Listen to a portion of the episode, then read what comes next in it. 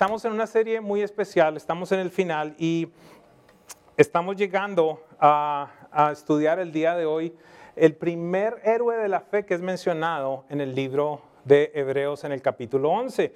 Hemos hablado de personajes como Abraham, Isaac, Jacob, Moisés, Gedeón, ah, gente impresionante, gente que hizo cosas grandiosas por Dios, conquistaron, liberaron, le creyeron a Dios, hicieron cosas tremendas. Un hombre como Gedeón, a, mí me impacta este verso en la Biblia porque dice que Gedeón en un momento de batalla eh, levanta su voz, levanta su rostro al cielo y dice, sol, en Gabaón. Y la respuesta es, este fue el día que Dios obedeció la orden de un hombre y el sol se detuvo. Mi Dios, ¿usted se imagina eso? Y lo dice la Biblia y la Biblia es verdad. Este es el tipo de gente que estamos hablando. Sin embargo, en el libro de Hebreos, el primer, diga conmigo el primer, el primer, héroe de la fe que aparece no es ninguno de estos hombres. Es más, el primer héroe de la fe del que vamos a hablar el día de hoy, de él no se escribe en muchos capítulos. No hay un libro como tal en la Biblia que hable de él. Eh, unos pocos versos se dedican a hablar de este hombre, pero, pero quiero dejarles saber que es muy interesante lo que vamos a aprender el día de hoy. Y también le quiero advertir algo. Algunos de ustedes pueden que se incomoden. Muy bien, Hebreos 11, versículo 1 al 4. Ahora bien, la fe es la garantía de lo que se espera, la certeza de lo que no se ve. Gracias a ella fueron aprobados los antiguos. Por la fe entendemos que el universo fue formado por la palabra de Dios, de modo que lo visible no provino de lo que se ve. Verso 4, y aquí nos, nos ah, presentan al primer héroe de la fe. Recuerde, estamos hablando de todos estos hombres que en el verso 33, el versículo fundamental de este año, nos dice, por la fe conquistaron reinos, ¿verdad? Y el primero que aparece entonces hace mención allí en el verso 4, dice, por la fe, Abel ofreció a Dios un sacrificio más aceptable que el de Caín, por lo cual recibió testimonio de ser justo, pues Dios aceptó su ofrenda. Sí, Señor, vamos a hablar de finanzas y el pueblo dice, ¿cómo disfruto? Ah, quiero decirte algo, iglesia. Hay personas que se molestan cuando yo hablo respecto al perdón. ¿Por qué razón? Porque están resentidos. ¿Por qué razón? Porque fueron ofendidos, porque fueron abusados, violados y no quieren perdonar. Y eso no me deja o no me tiene que impedir el predicar del perdón. ¿Por qué? Porque la Biblia lo dice, que debemos perdonar. Hay personas que no quieren que hable eh, eh, eh, o que explique el diseño de Dios respecto al matrimonio. ¿Por qué razón? Porque quieren vivir como se les da la gana, quieren tener sexo antes del matrimonio y el hecho de que tú quieras vivir como se te da la gana no implica que yo no predique lo que Dios dice. Alguien dígame algo. Hay algunos que no les gusta que hable respecto a las borracheras, a las orgías, al chisme, pero ¿qué hago entonces? ¿Cómo, cómo vengo acá por las mañanas a ver? ¿Cómo, Señor, dame algo para que la gente no se ofenda? No, yo quiero que te ofendas. Diga conmigo, lo que me ofende, revela lo que hay dentro de mí.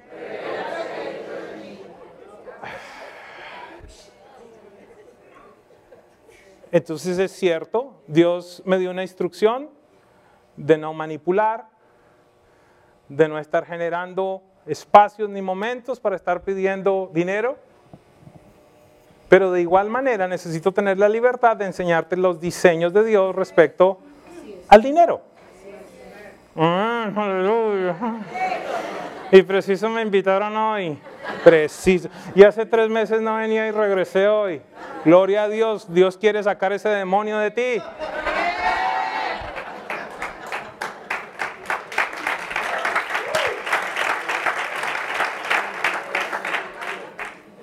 Quiero hacer algo ahora, antes de empezar a predicar, que hice al final de la primera reunión.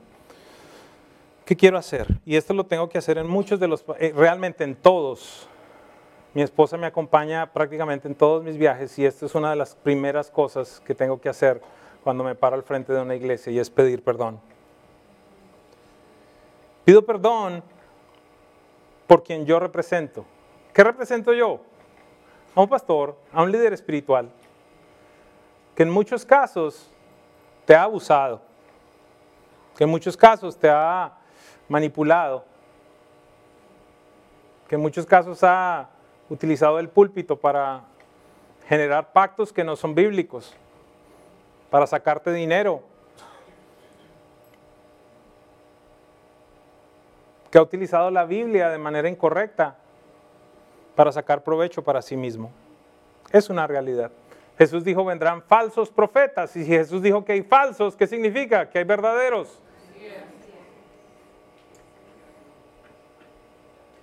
Te pido perdón por lo que has vivido, por el abuso que has vivido. Algunos de ustedes quizás entraron inclusive en crisis financieras por responder al llamado de una persona que estaba manipulando la Biblia.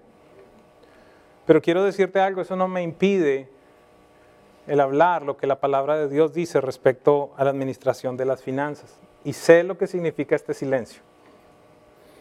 Así que vamos a hablar de lo que Dios dice al respecto y de dónde empieza todo y el por qué debemos hacer lo que Dios dice. Vamos entonces al Génesis, el capítulo 4, el verso 1 hasta el 5, para ver por qué razón Abel es establecido allí como el primer héroe de la fe. Dice Génesis 4 del 1 al 5, el hombre conoció a Eva, su mujer, y ella concibió y dio a luz a Caín y dijo, he adquirido varón con la ayuda del Señor. Después dio a luz a su hermano Abel y Abel fue pastor de ovejas y Caín fue labrador de la tierra. Y aconteció que al transcurrir el tiempo, Caín trajo al Señor una ofrenda del fruto de la tierra.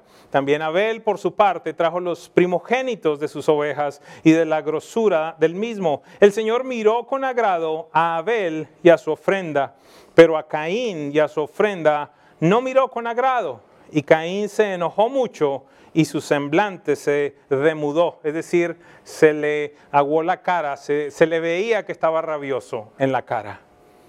Estudiemos entonces este pasaje y tratemos de aprender algunas cosas importantes respecto a las acciones de Abel. ¿Por qué razón? Porque quiero, y voy a repetirlo varias veces, Abel no conquistó reinos, no liberó al pueblo, no mató gigantes, no hizo grandes cosas. Abel solo aparece en este verso realizando una ofrenda a Dios. Y por eso aparece como un héroe de la fe. Así que hay algo que necesitamos aprender. Vamos a estudiar tres puntos. Punto número uno.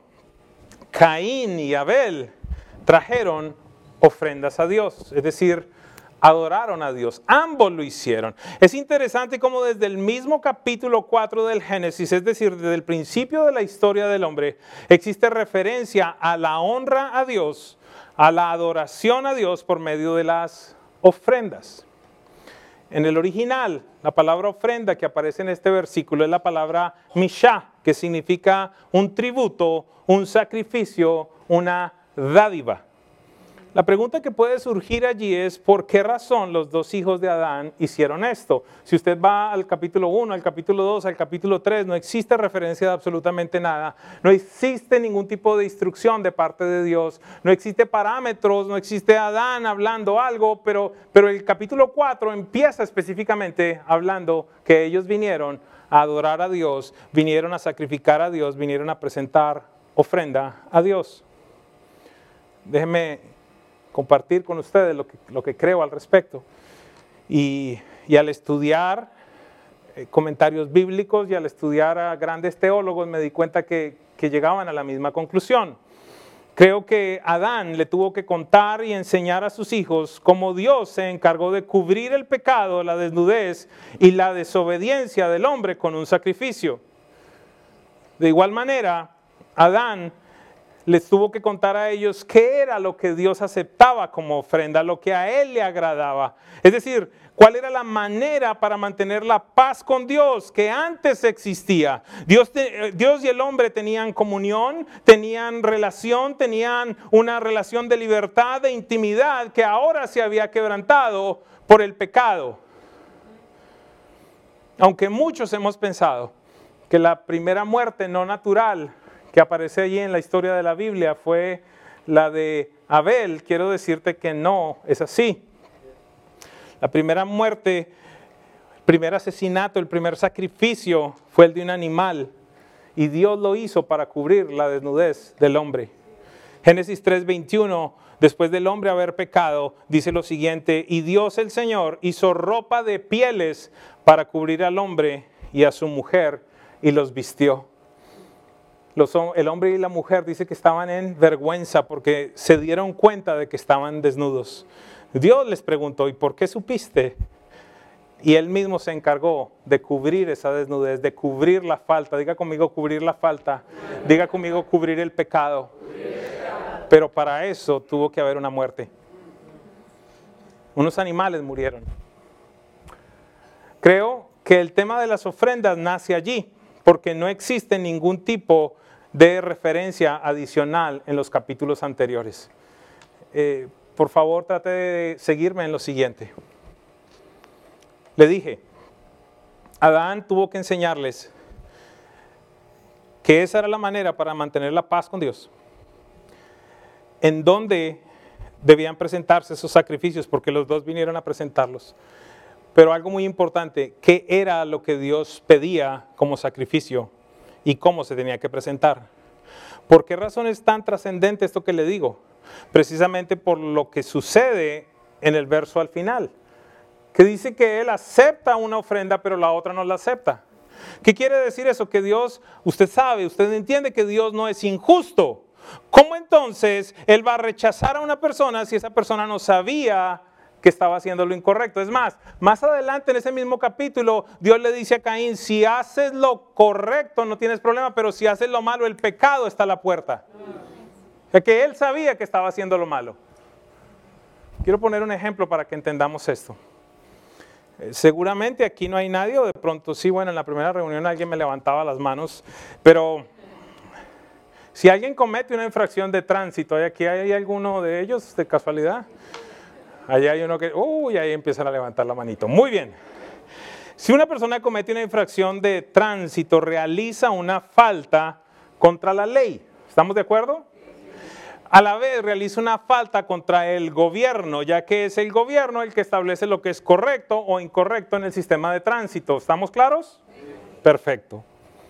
Y es el mismo gobierno el que establece cuál es la paga por la falta que esta persona cometió para que entonces esta persona pueda volver a estar a paz y salvo con el gobierno después de haber cometido esta falta. ¿O será que usted va por el Palmetto a 90, lo para un State Trooper, le da el ticket y usted dice, yo voy a pagar unos 18, 19 dólares por esto? ¿Sí, ¿Sí sucede así? Ayúdenme, por favor, ¿sucede así? ¿Qué es lo que viene en el ticket? Expertos, por favor. Usted lo voltea y ¿qué dice ahí? Su, su, su, la infracción es tal y tal cosa, por eso tiene que pagar Ay, mire, tan, tan, tan, cómo manejan de bien. Usted tiene que pagar tanto. Algunos dicen 107. Pregunta, ¿quién estableció qué era lo que tocaba pagar? ¿Por qué fue el gobierno? Porque el gobierno fue el que fue agredido. ¿Por qué razón? Porque al gobierno fue al que le incumplimos al quebrantar la ley que el gobierno estableció. ¿Alguien me sigue? ¿Quién eres tú entonces para determinar qué es lo que le vas a dar a Dios? Buenas tardes. Cuando Dios ya estableció qué es lo que se le tiene que regresar a Él. En esencia, iglesia, quiero resaltar esta frase. El infractor no escoge la multa a pagar para estar a paz y salvo con el agraviado. Y quiero aclararle algo. Sé que estamos bajo la gracia. Sé que Cristo pagó el precio. Pero este es un principio que Dios estableció. Adán le enseñó a sus hijos que así como Dios sacrificó por ellos, ellos debían hacer sacrificios a Dios del fruto de su trabajo como una muestra de honra, de agradecimiento, de adoración y de búsqueda de la paz con Dios. Sin embargo, creo que debió existir una enseñanza adicional que era una descripción de lo que Dios aceptaba como ofrenda. De otra forma, la reacción que Dios tuvo hubiese sido injusta. Es más, iglesia, mire, yo no sé si alguien se ha dado cuenta de esto, pero a Dios le interesa tanto el tema de las ofrendas. De nuevo, antes de la ley, Les voy a dar una, una perlita que muchas, muy pocas personas han visto. Cuando Dios le dice a Noé, mete parejas de animales al arca. No sé si alguien se ha dado cuenta de esto. Metió de todas las parejas, de todos los animales, ¿cuántas? Una pareja, pero si usted va y lee allí dice, y de las que yo recibo como ofrenda van a entrar siete. No sé si alguien me sigue. Él mismo se encargó de proveerle a Noé, antes del diluvio, la ofrenda para que le diera después del diluvio. Hello. ¿Será que entonces a Dios le gusta o no le gusta? Porque es que muestra la condición de tu corazón. Él te lo entrega para que tú lo regreses. Mm. ¿Por qué la respuesta de Dios ante las ofrendas de estos dos muchachos? Leamos nuevamente el verso. Génesis 4, 3 y 5. Y aconteció que al transcurrir el tiempo, ayúdenme de nuevo, diga conmigo transcurrir el tiempo.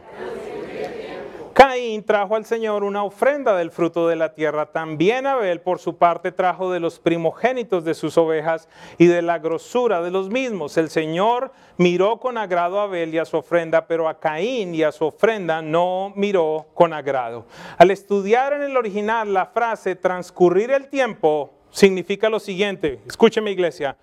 Caín trajo al transcurrir el tiempo una ofrenda. ¿Qué significa en el original esta frase? Estas dos frases, al transcurrir el tiempo y una ofrenda. Significa en cualquier tiempo, a destiempo, al final, de último, cualquier cosa.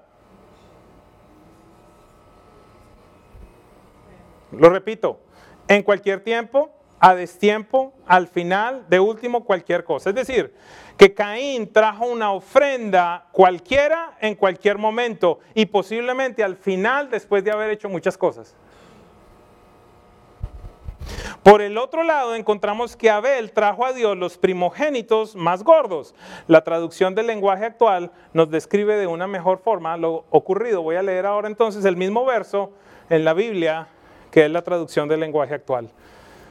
Génesis 4, 3 y 5 dice, pasó el tiempo y un día Caín le presentó a Dios una ofrenda de los frutos que cultivaba. Por su parte, escúcheme, Abel escogió las primeras crías más gordas de sus ovejas y se las llevó a Dios como ofrenda. Dios recibió con mucho agrado la ofrenda de Abel, pero no recibió con el mismo gusto la ofrenda de Caín. Esto molestó mucho a Caín y en su cara se le veía lo enojado que estaba. Quiero resaltar otra frase entonces allí. Dios ve cuando das y la clase de ofrenda que das. Ay, pero es que eso es en el Antiguo Testamento. En Lucas 21 dice la Biblia que Jesús se paró allí donde está Ale en la entrada del, del, templo al lado de las cajas de las ofrendas. Y se paró allí. Imagínense el domingo yo allí. Ah, déjeme ver el sobre. Pero tú ganas el, 50 ah, pesos. Pero si yo sé que tú ganas como 100 mil.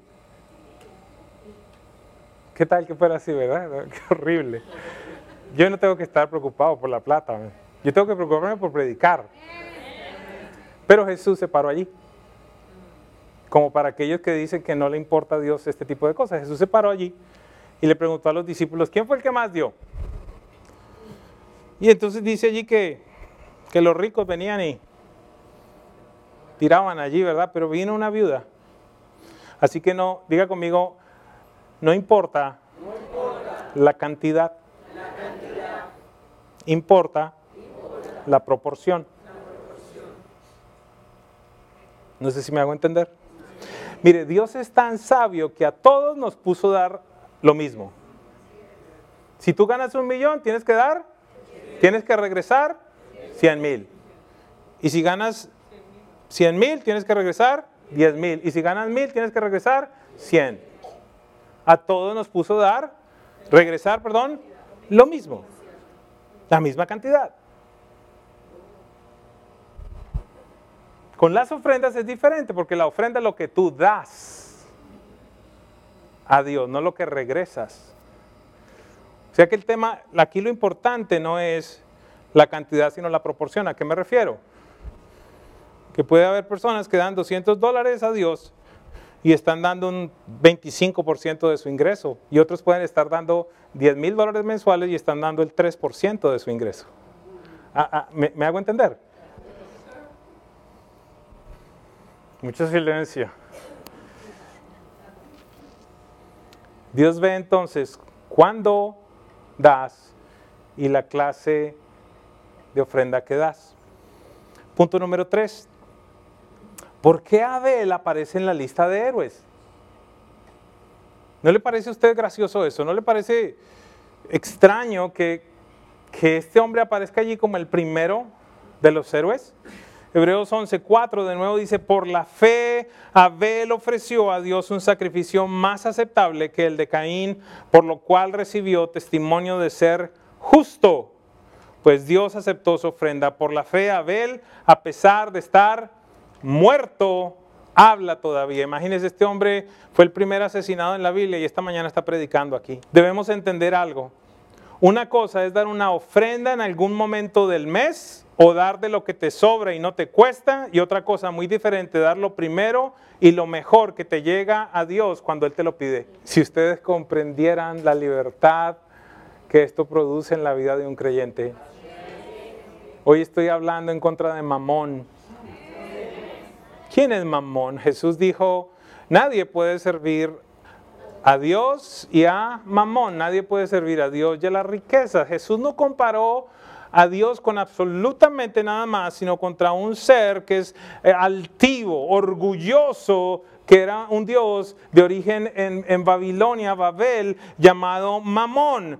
Y Mamón es un, es un, es un espíritu que gobierna las finanzas, que, que, es orgulloso, que es atrevido. ¿Por qué razón? Porque te promete lo que únicamente Dios te puede dar. Tus finanzas están bajo el dominio, bajo, un espíritu, el de Dios o el de Mamón. Uno de los dos.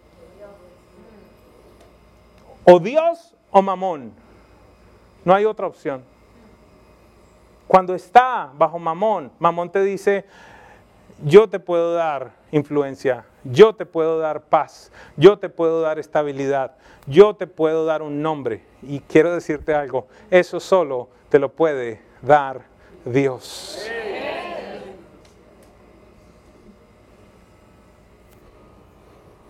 El dinero, y esto lo he dicho algunas veces, el dinero te puede comprar una casa, pero dígame con cuánta plata se compra un hogar. El dinero te puede pagar la cuota, la membresía de un gimnasio, pero dime con cuánta plata pagas la salud. No estoy hablando de un seguro de salud. Estoy pagando de salud. Que Dios en determinado momento sopló y tú fuiste un ser viviente. Dime, no hay manera. Es lo que necesitamos entender. Tus finanzas entonces están bajo el gobierno de Dios o bajo el gobierno de Mamón. ¿Por qué entonces se habla de la fe de Abel? Porque él sacrificó los primogénitos, es decir, él sacrificó, por si acaso lo voy a explicar, él sacrificó los primeros animales nacidos. ¿Qué quiere decir eso? Que él confió que después nacerían más animales.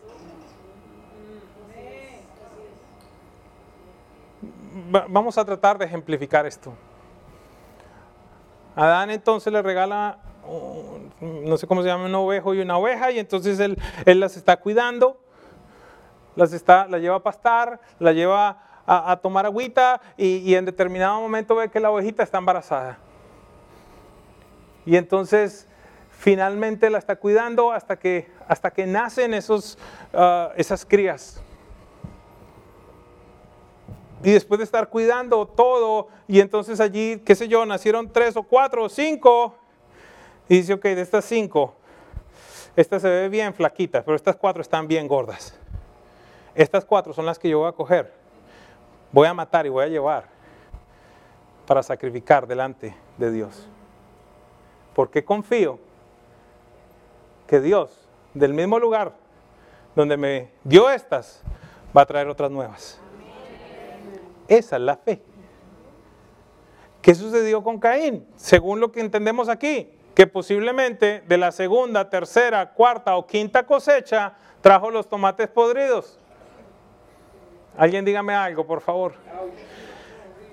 Al transcurrir el tiempo trajo una ofrenda. ¿Sabes algo?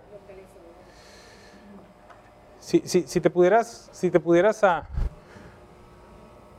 te pusieras a estudiar en el famoso libro de Malaquías, allí dice, ustedes no le presentan a los reyes los terneros magullados o con los testículos dañados o los ciegos, porque entonces me traen eso a mí. Ahí usted tiene que ver que Dios sí se fija en lo que uno le da.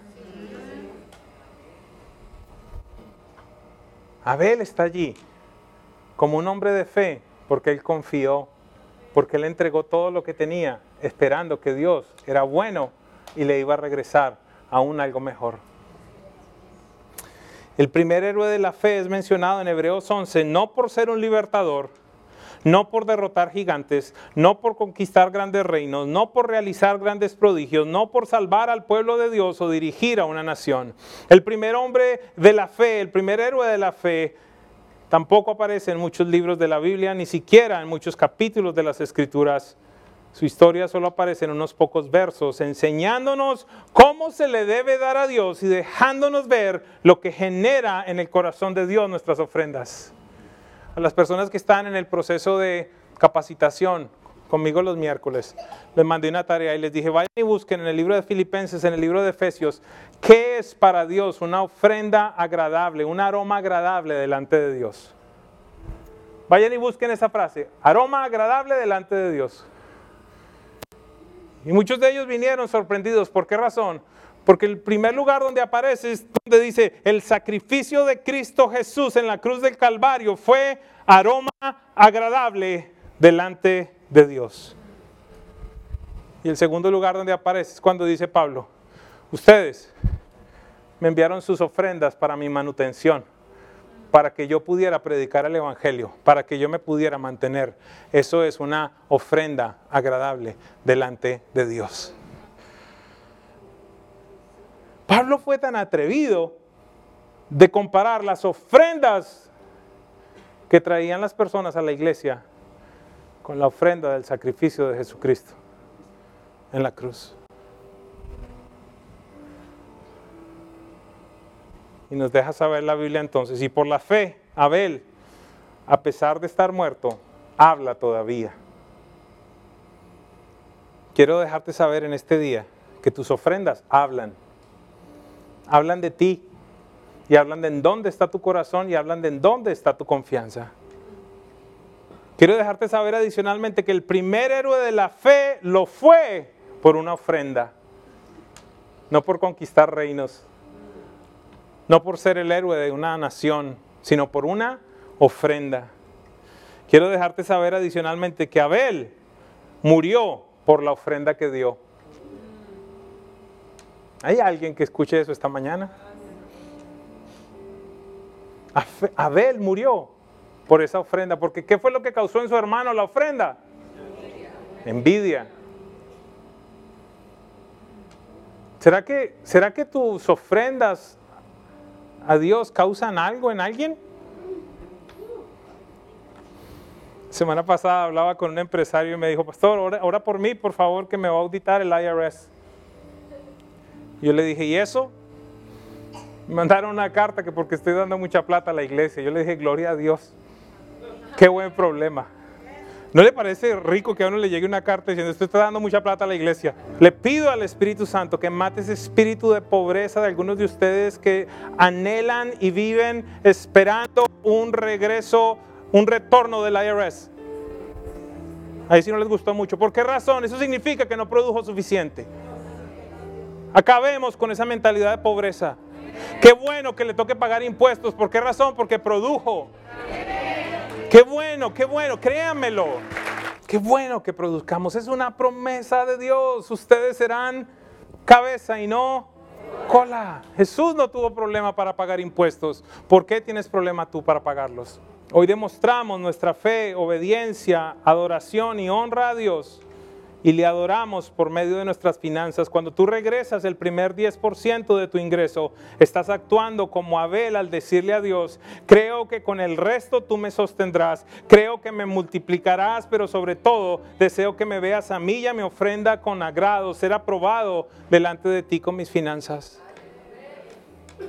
¿Entiende algo? La salvación no tiene nada que ver con los diezmos. Lo tengo que predicar tal cual es. Porque por gracia ustedes son salvos por medio de la fe y esto no de vosotros, pues es un don de Dios, no por obras para que nadie se gloríe.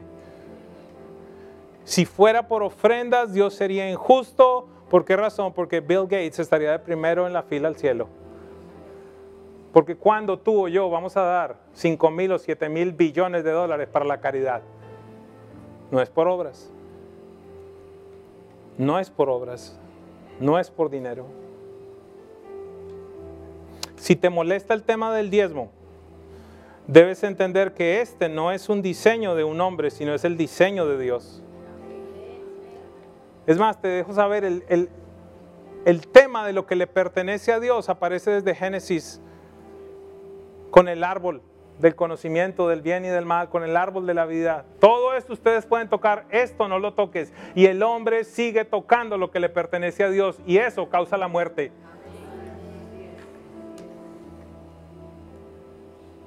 Y aparece con Abel y aparece con Abraham 500 años antes de la ley. Así que no me vengas a decir que es un tema de ley.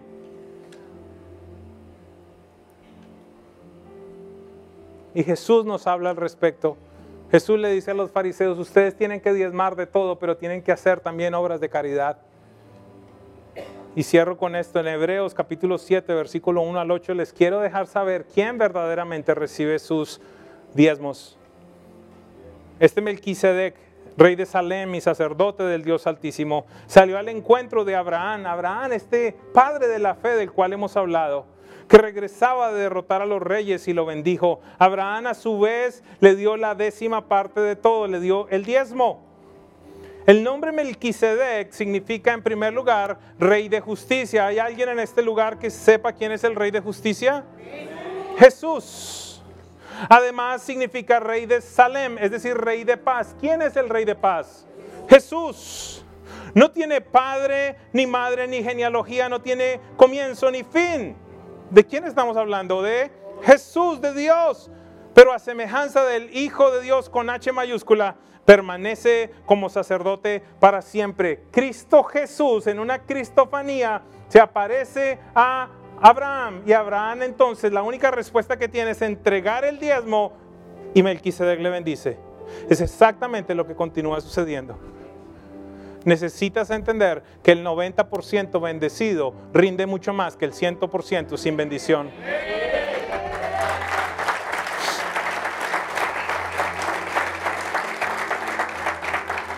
Consideren la grandeza de este hombre, Melquisedec, eh, a quien nada menos el patriarca Abraham dio la décima parte del botín. Ahora bien, los descendientes de Leví que reciben el sacerdocio tienen por ley el mandato de cobrar los diezmos del pueblo, es decir, de sus hermanos. ¿Cómo te explico esto? Nuevo Testamento, Hebreos, ahí está.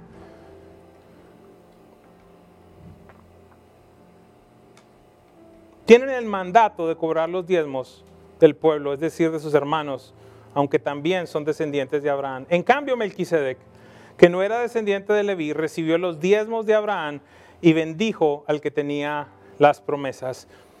Es indiscutible que la persona que bendice es superior a la que recibe la bendición. Escúcheme verso 8, que esta es la parte fundamental. En el caso de los levitas, los diezmos los reciben hombres mortales. En el otro caso, los recibe Melquisedec, de quien se da testimonio de que vive los recibe. ¿En qué tiempo está conjugado eso?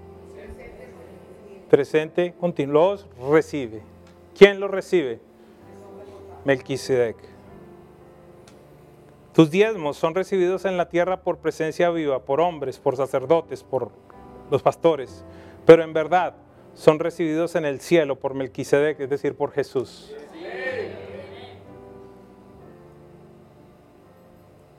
En verdad lo recibe Melquisedec, que se da testimonio de que vive.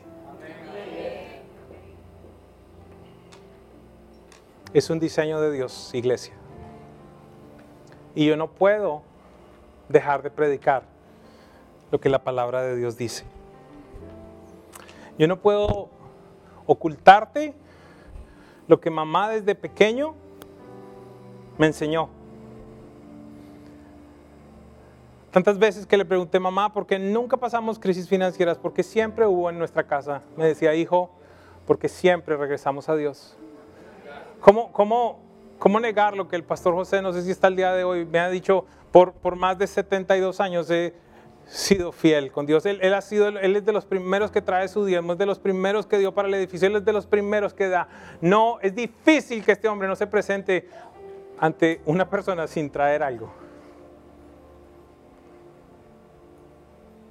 No les vengo a hablar de una historia, les vengo a hablar de algo que yo vivo.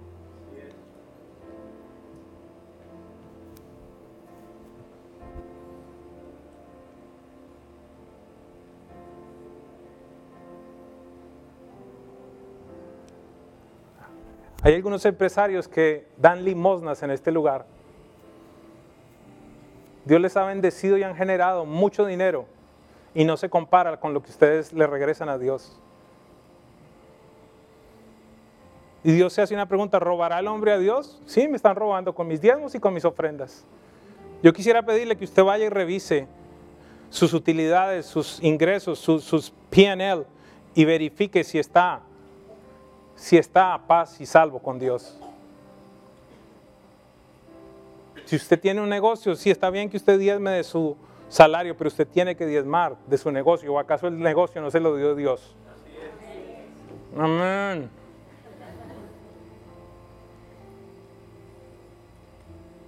No existe, no existe otro beneficio más grande en el tema del diezmo que él mismo se compromete a decir.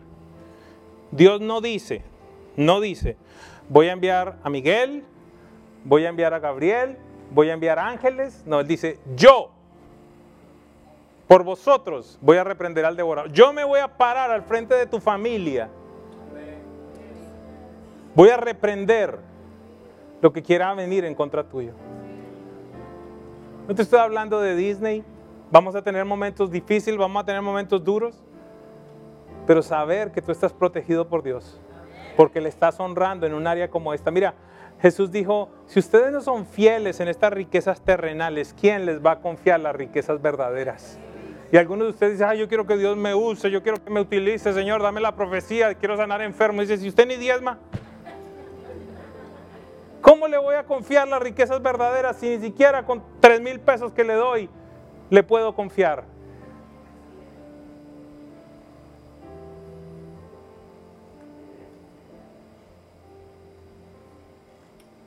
Hoy hay muchos de ustedes que salen de la esclavitud, iglesia, a nuevos tiempos.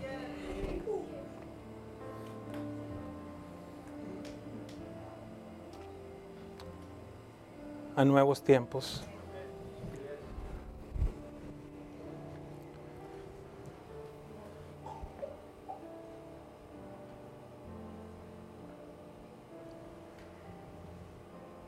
Hoy es un día santo.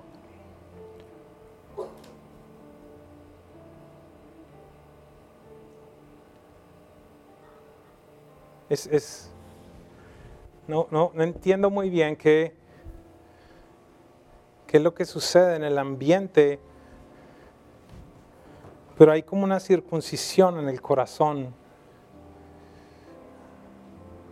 Sé que hay luchas para algunas personas, porque este es un tema de creer. Sé que es difícil, pero es el Dios, el creador de los cielos y de la tierra, que Él escribió allí, pruébame. No es un hombre. Yo no puedo causar nada en ti, no puedo, yo no puedo protegerte, yo no puedo, yo no puedo cubrirte, pero hoy Dios nos está hablando de uno de los diseños más importantes que Él ha establecido para llevarnos a una nueva dimensión. ¿Pudieras estar en pie por un momento? y pudieras preguntarle al Espíritu Santo, ¿qué decisiones tienes que tomar el día de hoy? ¿Cómo vas a responder a la palabra de Dios?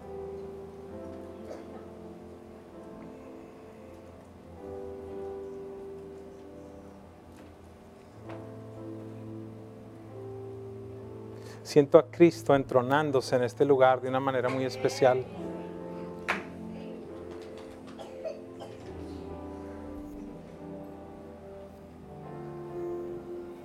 Quiero, quiero hacer algo que no hice en la reunión anterior. Eh, eh, quiero, quiero dejar en libertad a las personas que tengan que salir en este momento.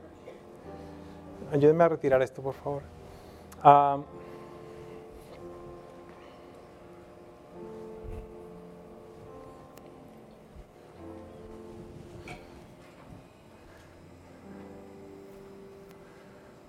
Yo quiero orar esta tarde por personas que tienen la carga en su corazón de ir a un nivel totalmente diferente. Escúchenme con atención, por favor, porque no, no quiero emocionales aquí. Personas que entienden que han sido marcados y llamados por Dios para financiar el reino. Por favor, no se no se sientan mal, no estoy hablando de las personas que, si, tú eres de los que lidia para dar el diezmo, no estoy hablando de ti. Estoy hablando de las personas que dicen, sabes que yo, yo, yo, siento que Dios me, me quiere utilizar para financiar el reino, para, para, para construir iglesias, para, para enviar misioneros, para, para interrumpir la pobreza en naciones. Para eso se requieren recursos, pero adicional a eso se requiere un don de Dios, una manifestación del Espíritu de Dios. En Romanos capítulo 12 claramente lo dice. Es una capacitación del Espíritu, la generosidad. Y dice que el que recibe eso lo tiene que operar por fe.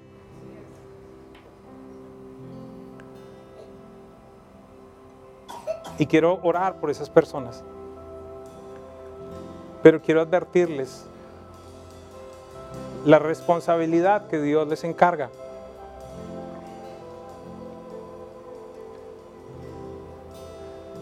Recuerden algo, amados. Dice la Biblia, Jesús hablando, dice que, que talentos que dio de acuerdo a la capacidad que tenía cada uno y después regresó a pedir cuentas.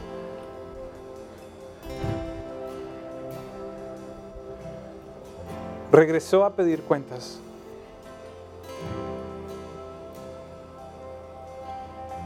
Que Dios te halle confiable para que te entregue recursos sobre, sobre todas las cosas que te halle como un mayordomo. Mayordomo es aquel que entiende que no es dueño. Les advierto, no se preocupen, no estamos pidiendo ofrendas, no voy a pedir ofrendas, estamos, porque a veces está la gente allí, ay, ya sé, ya van a pedir algo, no voy a pedir absolutamente nada, quiero dar en este día de lo que Dios ha puesto en esta casa. De la misma manera como hay personas que son maestros, evangelistas, de la misma manera como hay personas que tienen discernimiento de espíritus, otros sanan, otros tienen profecía, palabra de ciencia, palabra de conocimiento, liderazgo es otro don, otra manifestación del espíritu. Hay algunas personas a las que Dios les da esto específicamente. Bendito Dios, te doy gracias, te doy gracias. Y bueno, la pregunta también está extendida para ti que estás ahí a través del internet, que nos estás escuchando.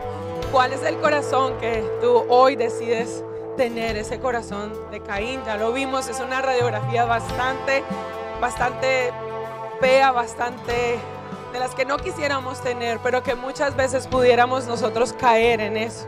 Hoy la invitación que nuestro Padre nos está haciendo es hacer verdaderamente como Abel, atraerle a Él lo primero y lo mejor. Y aquí en Estados Unidos celebramos en este mes de noviembre el mes de acción de gracias. Yo te invito tal vez ahí en tu país, Colombia, Venezuela, Uruguay, Chile, el que sea que tú vivas, que tú tomes un tiempo para agradecerle a Dios por todos estos 10 meses de bendiciones, de protección, de provisión, de amor, de paz, de lo que Él te haya sacado. No sé de dónde Dios te ha sacado, pero estoy segura que Él está contigo y Él te ha mostrado su amor y su amor incondicional y su amor inmenso. Así que déjanos saber y déjale saber a Dios cuán agradecido estás con Él. Y prepara una ofrenda. Y si quieres unirte y esta es tu casa espiritual, yo te invito a que tú envíes a través de GoFundMe, a través de nuestras plataformas para que te unas con nosotros a edificar este centro de entrenamiento global que estamos construyendo para Dios y para nuestras generaciones. Te bendigo, déjanos saber si también tienes motivos de oración para estar orando por ti y una vez más, gracias por ser parte de lo que Dios está haciendo en el mundo entero. Nos vemos el próximo domingo.